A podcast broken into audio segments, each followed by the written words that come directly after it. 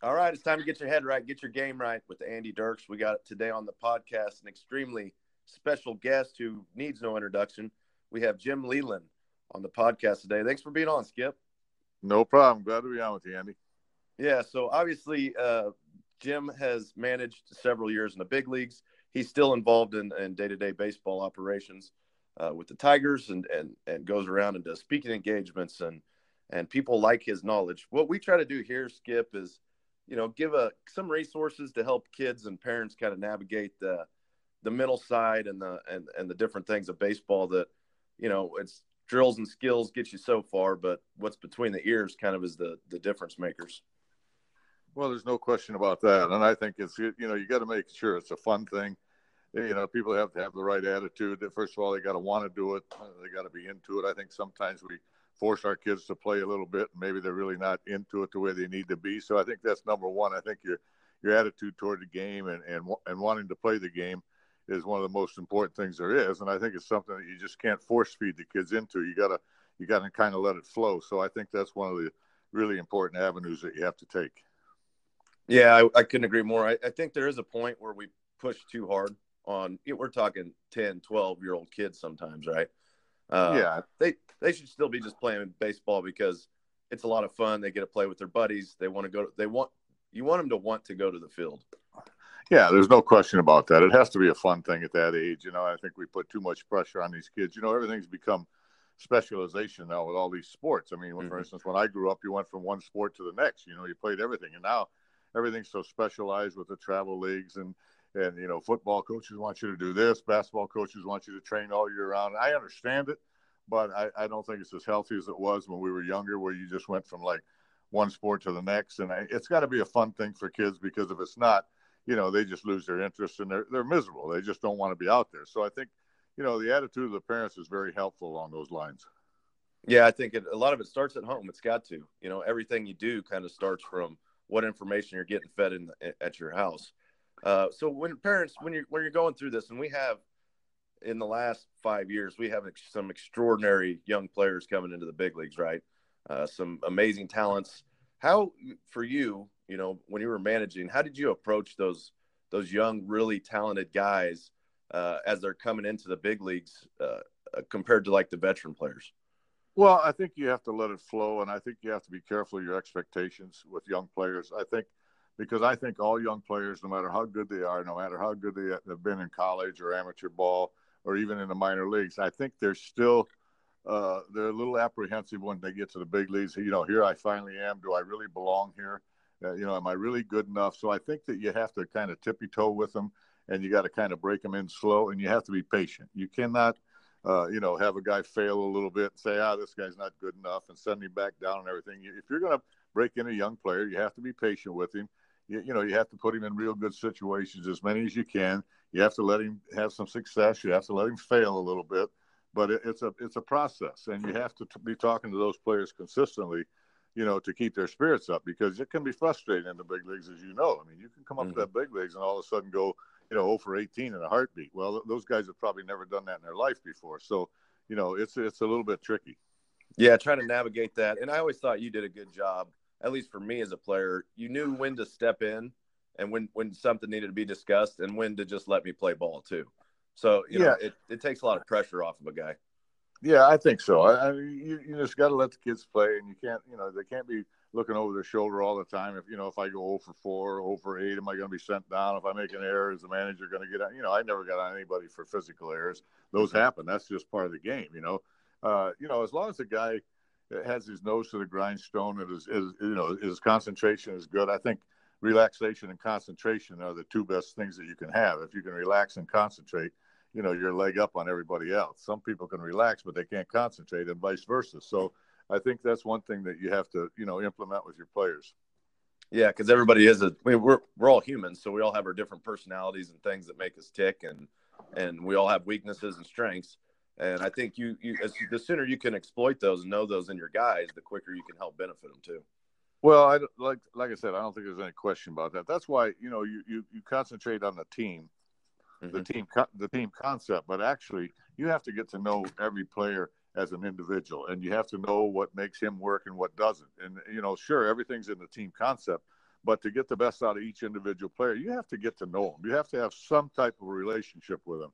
Mm-hmm. I mean, I know you're the manager and he's the player, so there's a little bit of a barrier there. But you have to break that barrier by letting the player know that you care about him.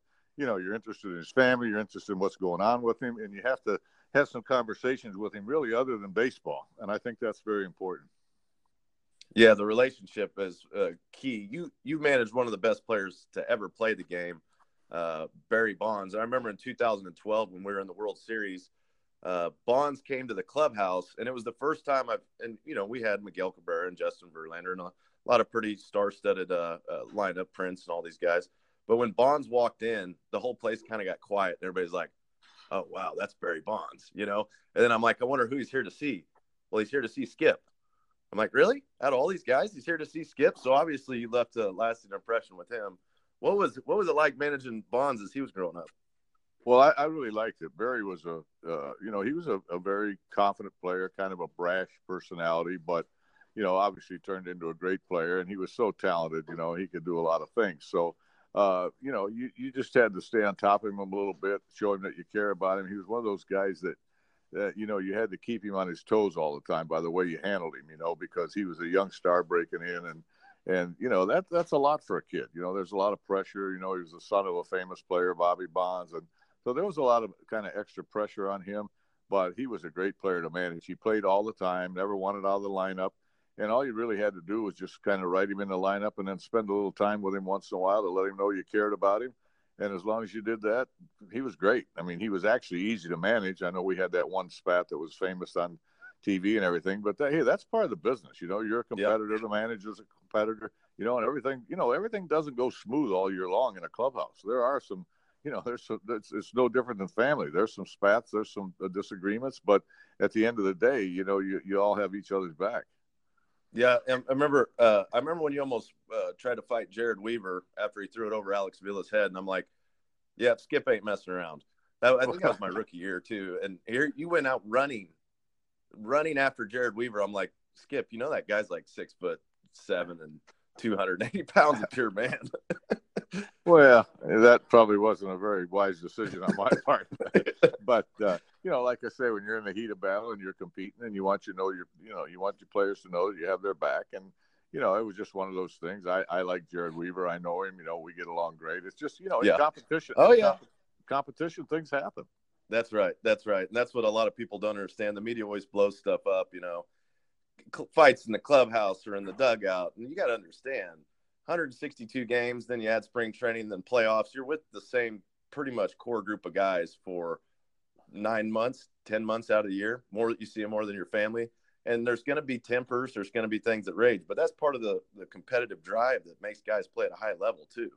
Yeah, that's I mean that's the beauty of it. You know, you see people go through adversity, you see them handle success. You know, that there's a way that you have to handle both of those things, and you know it's not easy when you know some guys are doing really good and other guys are doing bad. So you got you know you got some guys doing really good that are happy and everything. And then mm-hmm. you got some guys that are struggling and they're down in the dumps. And you know somebody says the wrong thing to somebody at a moment you know things happen. But you know i i always uh, i always felt like we had good clubhouses and that's the spirit of competition you know. I i didn't have any problem with that. I didn't i remember some one year long ago not with the tigers but somebody said hey so and so's fighting in the clubhouse. I said good let them fight. They'll get through it yeah, exactly. Mean, because that's just the way things happen. You know, I mean, it's a it's a competitive sport, and there's a lot at stake. You know, that obviously uh, there's financial rewards for the players when they do well. There's financial rewards for the team and the city and everybody else when the team does well. So it's a combination of all those things, and you just have to, as a manager, that's that's why they call it manager. You have to manage all those aspects of it. And that so it goes off the field too, right? And that's what I try to, you know, young young players, uh, whatever level they're at the coach isn't always going to be able to have your back. It's not like every coach is the same. And I think having a, an open and honest line of communication is important. And, you know, I get questions. What if my coach, he doesn't like me? He doesn't want to play me?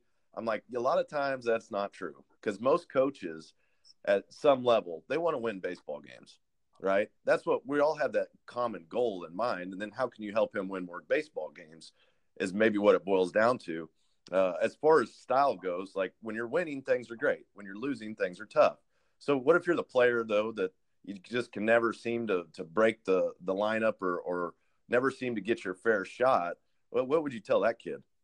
Well, I think that you know you have to. People have to wait their time, and they're there for a reason. They they've made the club and they're on the club. Maybe not playing as much as they want, but basically at the end of the day, I mean, managers aren't, believe it or not, are not stupid. They want they're going to put the guys out there that give them a chance to keep their jobs, to win baseball games, because the manager has the jobs too. He has a lot at stake too. I mean, mm-hmm. he wants to manage. So, I mean, the managers, you know, they, they you know, you, you, might have that stuff go on in high school a little bit with the parents and everything, and little petty Eddie jealousies, and everything. But when you get to the big leagues, you're talking about the big boys. This is there's, hey, you know, people that play good, they're in the lineup. People that That's don't right. play good, they're not in the lineup. That's just the way it is. We, we always told everybody because you know you go to AAA, kind of up and down a little bit, but spending time there, and you got the a bunch of miserable guys who want to think they should be in the big leagues but aren't, uh, and then you got some of the veterans who just kind of know their role there. But it's always goes back to if you don't like your situation, play better. You know, if you play better and play well long enough, you'll get you'll get your call up and you'll get a shot, and you better be ready when you get your call up because it can be here and gone, right? Yeah, I mean, and the other thing is, I think that's a good point because AAA is a tough place to manage. I managed AAA for three years, and it's a tough place to manage just for the reasons that you just mentioned. You got a lot of guys that felt like they should have made the big club. They felt like they're a little better than somebody else. And I know the organizations use the number game once in a while, but there's a lot of truth to that. Sometimes, I mean, there's only 25 players. And there are some times, to be honest with you, there are some times that it happens where a player that really deserved to make the team didn't make it just because of the numbers. I know the players don't want to hear that, but that does happen. And mm-hmm. and you know, you, you so you just have to tell that player, look, you just got to go down there and you can go down there with the right attitude and get back here quick, or you can go down there with the wrong attitude and probably sit down there for three or four months. So it, it boils down to you know the player's approach, and I think once he gets over the initial shock of not making the making the club and everything, I think most players settle in and realize that hey, yeah, I'm not going to do myself any good by not you know by not hustling, by not putting out, by this mm-hmm. and that. It's, it's only going to hurt me. So, yeah, AAA is a real delicate place to manage. Yeah, without a doubt, a lot of different age age uh, players in AAA too. You know, you got anybody sure. from uh, 20 to 40, 45. Right. You know, so that's right. Um, what do you think? So now we got some cool stuff happening with technology, and there's a lot of, well, you know, the data and analytics stuff has, has become extremely popular in the game. Uh, I think there's some of it that can be useful. I don't think it's the end all be all. What are your thoughts as far as, you know, the technology advances and, and what some of these nerd brains are putting together uh, for well, players to use and coaches to use? Well, you know, to be honest with you, these guys are real smart guys, and I, mm-hmm. you know, a lot of people they, they, they, they you know, I'm old, but I'm not old school. I, I, I like information. We've always had information. I think that with all the technology and everything, there is more information, and I think that what you do is you, you, you get together with those guys and you sort through this information and you figure out what is beneficial to that particular player and what is beneficial to your club. I don't have anything. Uh, I don't have anything against this stuff in, in the modern day ideas and everything. It's not a cure all. I think that you still have to have the combination of the analytics and the and the, and, and a set of eyes looking at players and and for development and everything. So I think what you do is you get all this information, you combine it with scouts, managers, coaches, and you look at everything and you sort through it and you say decide how is this going to make our players and our organization better. So I, am all for it. I think there's some of it that's that's just reading material that it's not worth very much, but there's a lot of stuff that I think that does that does make some sense and it does have impact. And to be honest with you, we've always had numbers and percentages and stuff like this as managers. It's just in today's world in the computer age, you get it a lot quicker and mm-hmm. there's more up and there's more of it. So you just have to sort through it and figure out what is advantageous to your uh, your player and your team. Yeah, the the debate right now on the you know long ball versus the strikeout, right? Uh, right. obviously, home runs are a great way to to score runs. They happen. You, you, you can knock in three with one swing, essentially. Uh, wh- what do you think as far as the strikeouts are concerned? How how much do you look into that? How much do you say, well, the pitchers are just that good now? Guys are going to K more, and guys are trying to hit more home runs. Well, I think the problem is, I think if you look at the history of baseball, your big home run hitters have all struck out. There's no mm-hmm. question about that. But I think the problem in today's game is the little guys are striking out trying to hit home runs. Guys mm-hmm. that really aren't guys that really aren't capable of hitting home runs are trying to hit home runs with the launch angle, all that kind of stuff. And I think one of the big things you have to uh, talk to, I've talked to our organization about this, is your players when they're in the minor leagues. What way? What's the best way that you're going to be able to contribute to our major league club winning? and it's not the same for everybody. Somebody, some people are contributors, and then you got the big horses like the Cabreras and those guys that carry the team. But you mm-hmm. need those other, you need those other guys to set up the big guys. And I think the, one of the problems, I think the strikeouts is a disgrace. I think the two strike approach is terrible right now. I think uh, people are, are, are, downplaying the strikeout. It's not that important if you strike out. I, I disagree with that totally. There's ways to win games, and the little guys a lot of times have to set the big guys up to, to do that. So I think that there's certain guys in every lineup, in my personal opinion, there's certain guys in every lineup, like with a man on third and less than two outs, where they need to put the ball in play for sure. They should go into their two strike approach from the first pitch on. You see mm-hmm. these little guys, you see these little guys swinging out of their fanny from strike one on. All of a sudden, the guys sliders and throwing bad pitches. They're swinging at them. I, I just don't think that's good for the game. I don't think that's the way you play the game. I think it's okay. The big guys, the big home run hitters are probably going to strike out some. They always have but the little guys need to cut down on their strikeouts. Yeah, get back to playing baseball, and that goes back to uh, one thing about the data and everything that I I try to make kids aware of is at the end of the day, whatever you feel like that day is going to be different when you're hitting or pitching. You're you're not always going to be perfectly uh, apt that day to to perform at your peak, but you still have to find ways when you don't feel great to compete, right? And that's what it comes back to. The two strike approach to me is just a guy getting in there and being a competitor. He's not going to beat me. I'm not going to let this guy strike me out. I'm going to win this at bat, put a ball in play, do something that might benefit my team uh, to help him win this game. Because how many times do you see it? The guy battles, battles, battles, gets a two strike hit with two outs. And then, like you said, the next guy up's Miguel Cabrera and he goes deep and you win yeah. the game by one run, right? So yeah. that's what it comes back to. Or maybe he worked that walk and, and, and was setting the table. I don't think, and people still don't understand this. Not everybody's going to be Miguel Cabrera. Not everybody's Justin Verlander. Not everybody, but there is a lot of different roles that need to be played on a baseball team. Oh, there's no question about that. And I think that's, uh, you know, I, I actually think that a player has to, I think your approach is so important. In other words, each at bat could be different. You get four at bats in a game. Okay, well, those four at bats might dictate something different. What do I have to do here? Do I have to hit a sacrifice fly? The shortstop, the middle of the infield's back. Can I hit a ground ball to shortstop and get a and get an RBI to put us on the scoreboard? You have to decide. Your at bats dictate what do I need to do this at bat. They may vary. They're not all the same at bats. There's different situations, and a manager might ask you in some cases, hey, you got to hit the ball to the other side to get the guy over. That might be one thing one time. There might be a situation with two outs in the ninth inning, one run down so you take a shot at trying to tie the game up by trying to go deep. You, I mean, mm-hmm. it, there's it, it's different with each at bat, and you just have to decide. Okay, what does this at bat dictate? What can I do with this at bat that's going to help my team win this game? Yeah. So your plan going into it's dictated by what the game needs in that situation.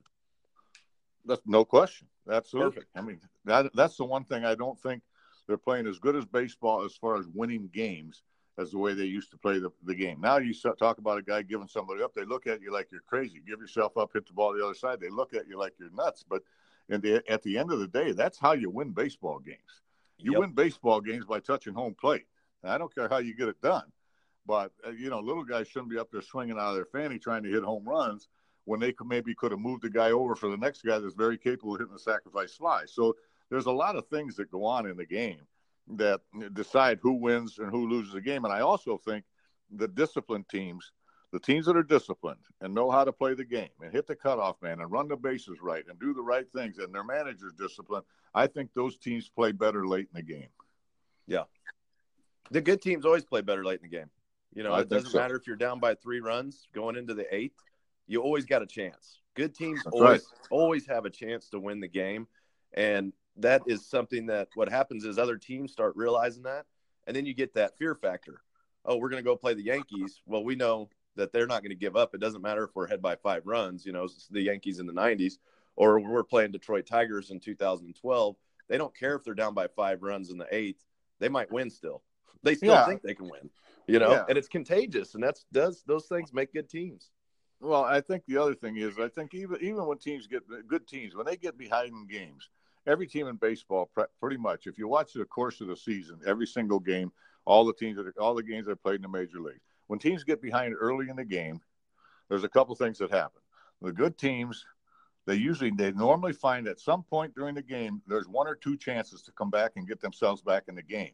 The bad teams are saying, "Well, this game's probably over. I'm going to hit my cheap home run. You'll see a lot of outs made in the air to the outfielders when teams get way behind because somebody's going to try to hit a cheap home run. But the good teams, you know, they get a walk, they get a hit batsman, they get an error somewhere. All of a sudden, somebody hits a double. You usually have an opportunity somewhere during the course of that game to come back and win it.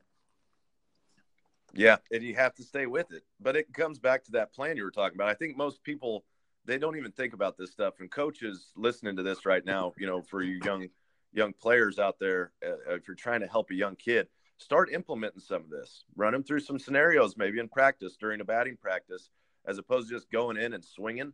Maybe have an idea like runner at second with less than two outs, or runner at second, nobody out. What do we need to do here? And guys should have an idea of exactly what they need to do. And I think it takes a lot of pressure off. I know you always uh, were good with when I was struggling.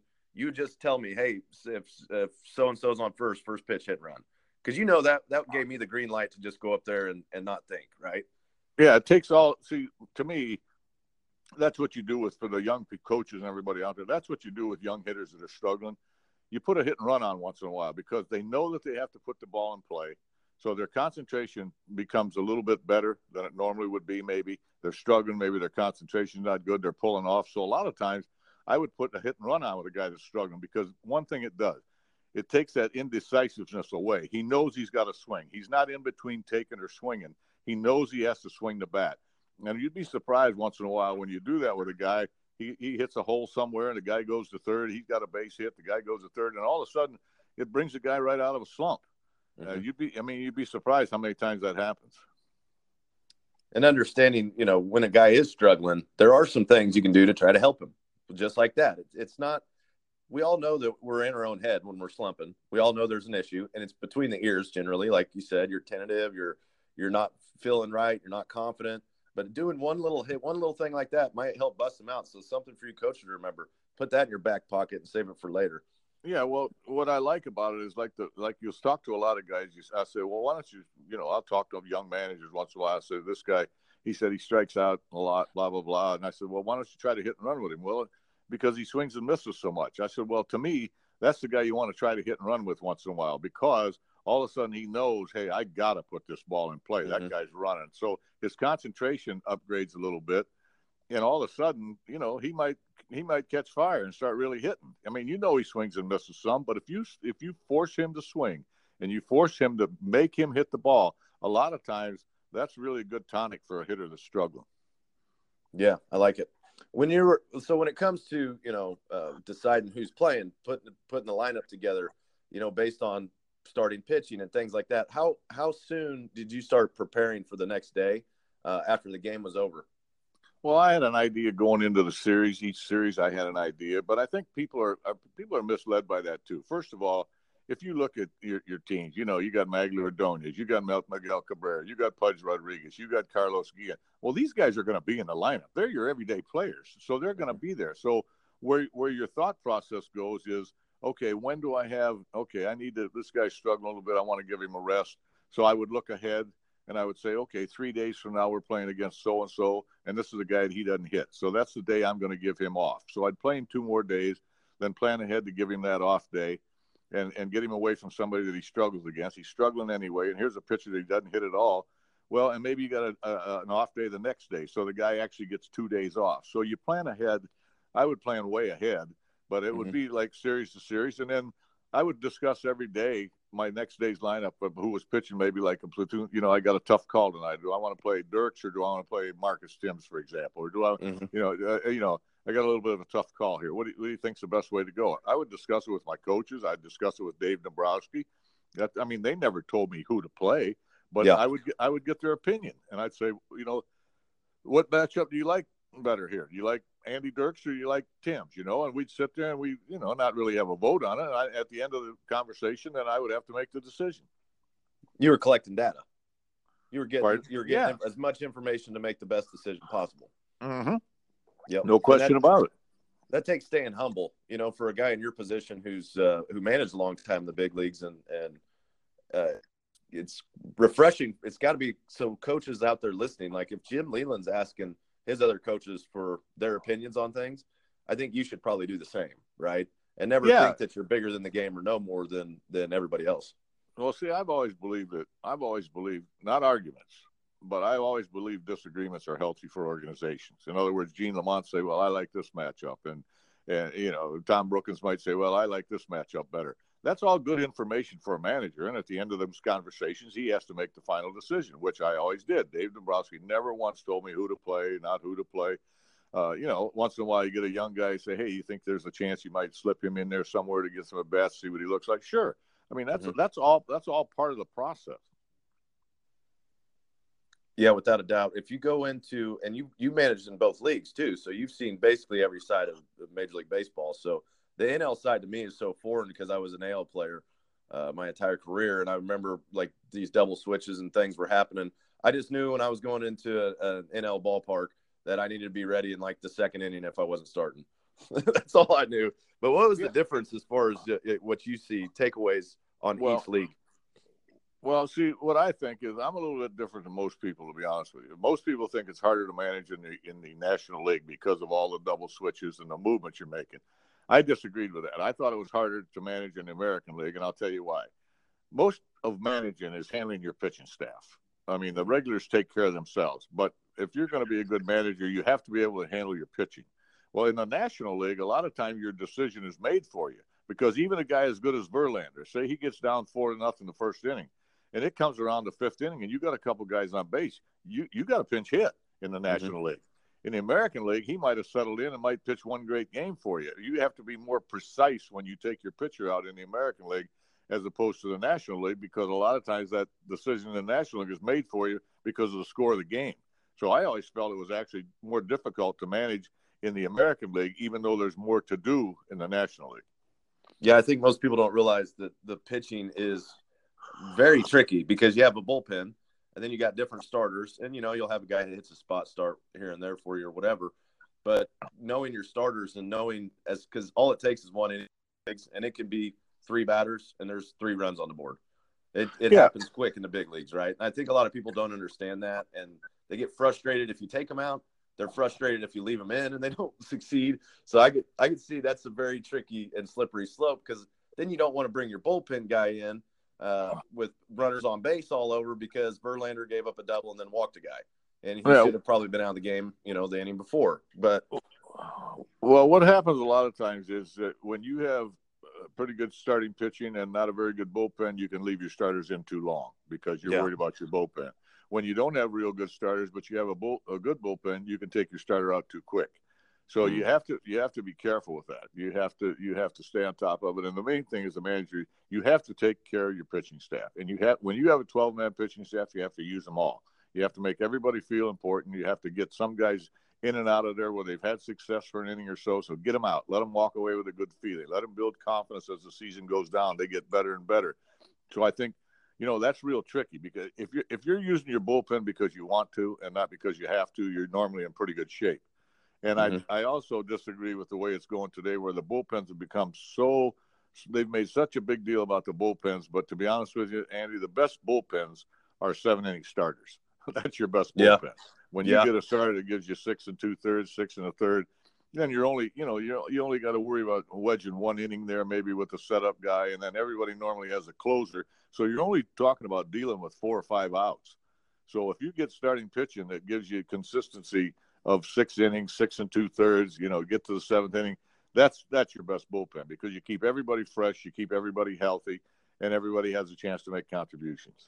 And the roles are a little more defined then too you know, the That's bullpen. Because right. then if you're using it too much, then your setup guys toast, and you can't use them when you need them, or you you know whatever it is. So, well, that's uh, right. As you know, as a major league manager, the one thing that's the most important, uh, you know, I know the coaches, a lot of amateur coaches don't obviously don't play near as many games as we do, but at the major league level and even the minor league level, in order to handle your pitching staff right, the one thing that you can never fear is you cannot ever worry about losing a game.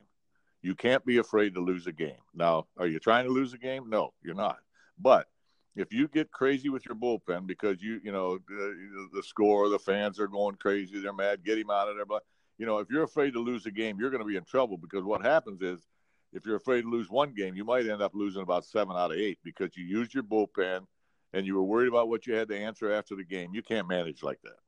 That's such a good point. You know, and that's stuff that I don't think a lot of people think about because – you got to think about the future.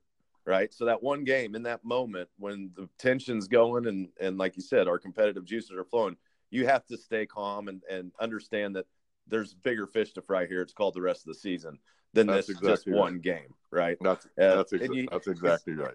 You always hear about the high school kid who threw 387 pitches over two games and blew out his arm, right? And right. I think that's something for uh, coaches listening. Like, don't don't use and abuse that kid. Like, just get him out. Like, let him throw his, his pitches, but give give the ball to somebody else, and don't be afraid to lose the game. That's right. I I agree with that 100. percent Now, you know, I know high school play less games, and, and those games are more impactful because they only have a few games, mm-hmm. so they you know they can't they can't afford to lose a game sometimes in some situation. But you never do that at the expense of your pitcher's health. You never mm-hmm. do that with with a kid or a major leaguer. You never leave somebody out there where you think you're risking injury. So one of the things in your career that I think people always found extremely entertaining was uh, your conversations with the media, post game interviews, whatever it was. For whatever reason, people really attached to that, and I didn't watch a ton of them, but I do know that you were pretty straight, straightforward and honest. Well, I, you know, I always believe this: whether the media liked me or whether they didn't like me, and I, I actually had a good relationship with the media, and I understood that they had a job to do. And to be honest with you, I tried to use the media, and I don't mean this in a derogatory way. I, I tried to use the media in a positive way because I think the fans, I think when you talk to the media and discuss the club and you tell them as much as you can. I mean, if my general manager said, "Hey, you can't discuss this," I would never discuss it. Mm-hmm. But I think I think you use the media to try to get the information of what's going on with the club out to the fans so that they feel a part of it they they say, you know what, Jim said this today about, hey, I heard this today that Jim said this and that. We're going to not play this guy then, and this is the reason why. I think you try to get as much information out there to your fans so that they feel a part of it because they mm-hmm. are a mm-hmm. part of it. You know, you know how great it was in Detroit when we were there. All these people coming to the games. Those people have a right to know what's going on with the team as much as you can tell them. I mean, there's some yeah. things like trades and stuff you can't talk about, but but I think you try to get the information. So I, I enjoyed the media. I thought they were fair. Uh, you know, they get on you if you mess up. Yeah, that that's fine. Uh, but I think the guy, as long as the guys were reasonable and just weren't looking for problems, I I, I really enjoyed it. Yeah, yeah, I think, and that's one thing, you know, because I was always a put my head down and go to work kind of guy. I never really, uh, and never even made it to a point where I felt like I was, you know, veteran enough or uh, even close to. I would just say it how it was, and that was it. But I think a lot of young players and now we're seeing it it's getting it's getting crazier and crazier in the media with social media and all this different stuff right about guys blasting other guys and oh look what i'm doing over here and look at this what would you tell those young players when they're coming up because now there's things that are uh, acceptable in the game that weren't acceptable even six seven years ago you know yeah well got, got to get plunked I think you, you, you know you, you have to try to educate your players on being careful with that kind of stuff. A lot of that stuff is a no-win situation uh, you know, let somebody else talk about how good you are, and, and, you know, don't be, you know, you just don't have to talk all that smack all the time. I don't yeah. think that's necessary. I think it does more harm than good. Obviously, you're not going to tell, a, you know, my players were anywhere from what 22 to, to, to 35, 40. I mean, I'm not going to tell somebody what to do with their life. That's their business. Mm-hmm. But you you try to precaution them on certain things. You know, be careful with. There's no sense of instigating something. You know, you uh, you don't want to write a check that your family can't cash. You know what yeah. I mean? So, so I mean, you know, you, you just got to you got to be careful with it and use common sense. I think some of the guys have fun with that kind of stuff, which is okay. But I think you have to be really careful about commenting on other teams' players and stuff like that. That's really not necessary. I never really worried about the other team's players or what somebody else said from the other team. I, I, I really cared less about that. So baseball's pretty much been a massive part of your life uh, for the last 74 years from birth to now. What was what where where'd your passion for the game come from, and, and how did it continue to uh, be a lifelong journey like this? Well, I was like these kids that are playing now. I was a little leaguer in some little park somewhere in Michigan or Wyandotte or somewhere, a little leaguer and everything. And I loved the game. I I, I loved the competition. It was fun. Uh, you know, I, I wasn't a very good player, but I did get a chance to sign and you know my passion continued to grow for the game i had my heroes like every young kid does you know young kids today probably like harper and guys like that mm-hmm. trout and you know well mine was yogi berra and i who i eventually got to meet and actually spend a lot of time with and you know it just it just kept growing and growing and in, in the tiger organization i ended up getting a chance to manage in the minor leagues where i managed for 11 years and and uh, you know, I just loved it. Never thinking about getting to the big leagues. I didn't think I'd ever get there, but you know, one day it happened, and uh, you know, the rest is history. But I, I still have that same passion for the game. I watch the Tigers every single night. Sometimes I stay up and watch the second game. I usually fall asleep, to be honest with you, about the fifth inning. But uh, you know, it, yeah. it, I, I just love it. I, I love the competition, and that's the one thing. Being such a bad player like I was, I really enjoyed the fact that you had some little part in managing the best players in the world and managing against the best players in the world and the competition. I love that. And that's the thing I think that motivates all athletes is competition. Competition is the separating. I think guys who embrace competition and go about it the right way, that those are the guys who win. It's not always about the most talented. And yeah, some guys are just way more talented than others. But there is a point where you're only you're only going to be so talented but you can do like what you did. You weren't the best player ever, but you still enjoyed it because you learned how to compete. And then you then you took that competition and put it on the managing side and, and enjoyed baseball for a lot of years doing it. Uh, yeah. Knowing knowing where you're at now, like looking back when you first started uh, your managing career, if you could tell uh, Jim Leyland uh, that first year, hey, this is about the the road that we're going to go down. Maybe you should do this instead of doing this. What would it have been? Well, I don't know that I would have changed anything. I, I, I, just enjoyed every minute of it. I enjoyed the minor leagues. I enjoyed playing in the minor leagues. I enjoyed managing in the minor leagues. I enjoyed coaching in the big leagues and managing. So I don't know. I mean, you make mistakes along the way. Maybe you didn't handle a particular situation right, and that's how you learn. I mean, I still mm-hmm. learn today with, like you mentioned earlier, some of this new stuff that they have in today's game. I mean, I'm still learning, and I think that's that's the one thing. I mean, when you when you think you got all the answers, you got a problem because you, you know you see something different all the time. And I think you know, as I, I look back on my career, you know, I just uh, you know, it's it's just it's been wonderful. My career is what it is for whatever it is, and 57 years in the game, and I look at it that I make some mistakes. Did I made a uh, make a bad managerial move? Sure, I did. You know, did I make a mistake? Maybe handling a player the wrong way or something at a certain point. I did. You know, there's no question about that. But you know, overall, the, the camaraderie and the relationships. And I, I think my biggest thrill, I will put it this way my biggest thrill of my career is the fact that I still get calls from kids that I managed in A ball in, in like 1972, 73. Mm-hmm. Hey, Skip, hey, Skip, this is what I'm doing. You know, I'm retiring now. I have so many children. You, you know, I get calls or letters from those guys. That's the most rewarding thing, I think, of my career the relationships you build along the way. That the biggest thing I miss is the clubhouse, the guys in the clubhouse. You know, regardless of, of baseball and like you said, whether you're in the minor leagues or the big leagues, wherever level you make it to, high school team, that's the relationships you build around you. And for you to get letters uh, from 1970s players, that speaks volumes to uh, kind of the legacy you created. Now your son's gonna uh, potentially keep carrying carrying the torch.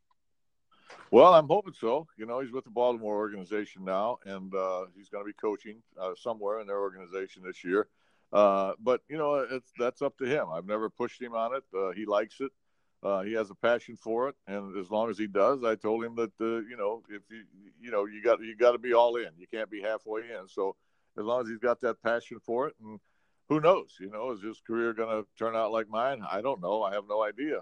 that would be nice, but you know that'll be up to him. But mm-hmm. there, you, you, know you can't half step it. You got to go in. You're either all in or you're not in. And and uh, like I say, it, it, was very rewarding for me. I was a player that was released, and you know could have gone back home and started doing something else for a living, but I got a chance to manage. So it worked out great for me. It doesn't work out that way for everybody. But like you're talking about the relationships, even these kids in little league. I mean, I know my son and myself. I look back and and once in a while, you go down memory lane. You say, you know, this kid played second base on my little league team. We were 10 years old. I wonder what he's doing. I wonder whatever happened to him. You know, and, mm-hmm. you, and sometimes you you know you reunite those relate reunite those relationships, and it's good. You know, it's it's it's it's fun. Awesome. So never forget, never forget what the game's about. The bigger purposes. Uh, that'll help you enjoy the process too, because the game can be tough. It can be tough mentally It can be tough physically. It can be tough uh, for father son relationships at times. But don't ever forget those big pictures, like what uh, Skip talked about today. Uh, Skip, thank you so much for being on the show, man. I really, really appreciate it. I think people are going to absolutely uh, dive into this one and get some good knowledge. Well, all right. Well, I appreciate it, Andy. Great luck to you.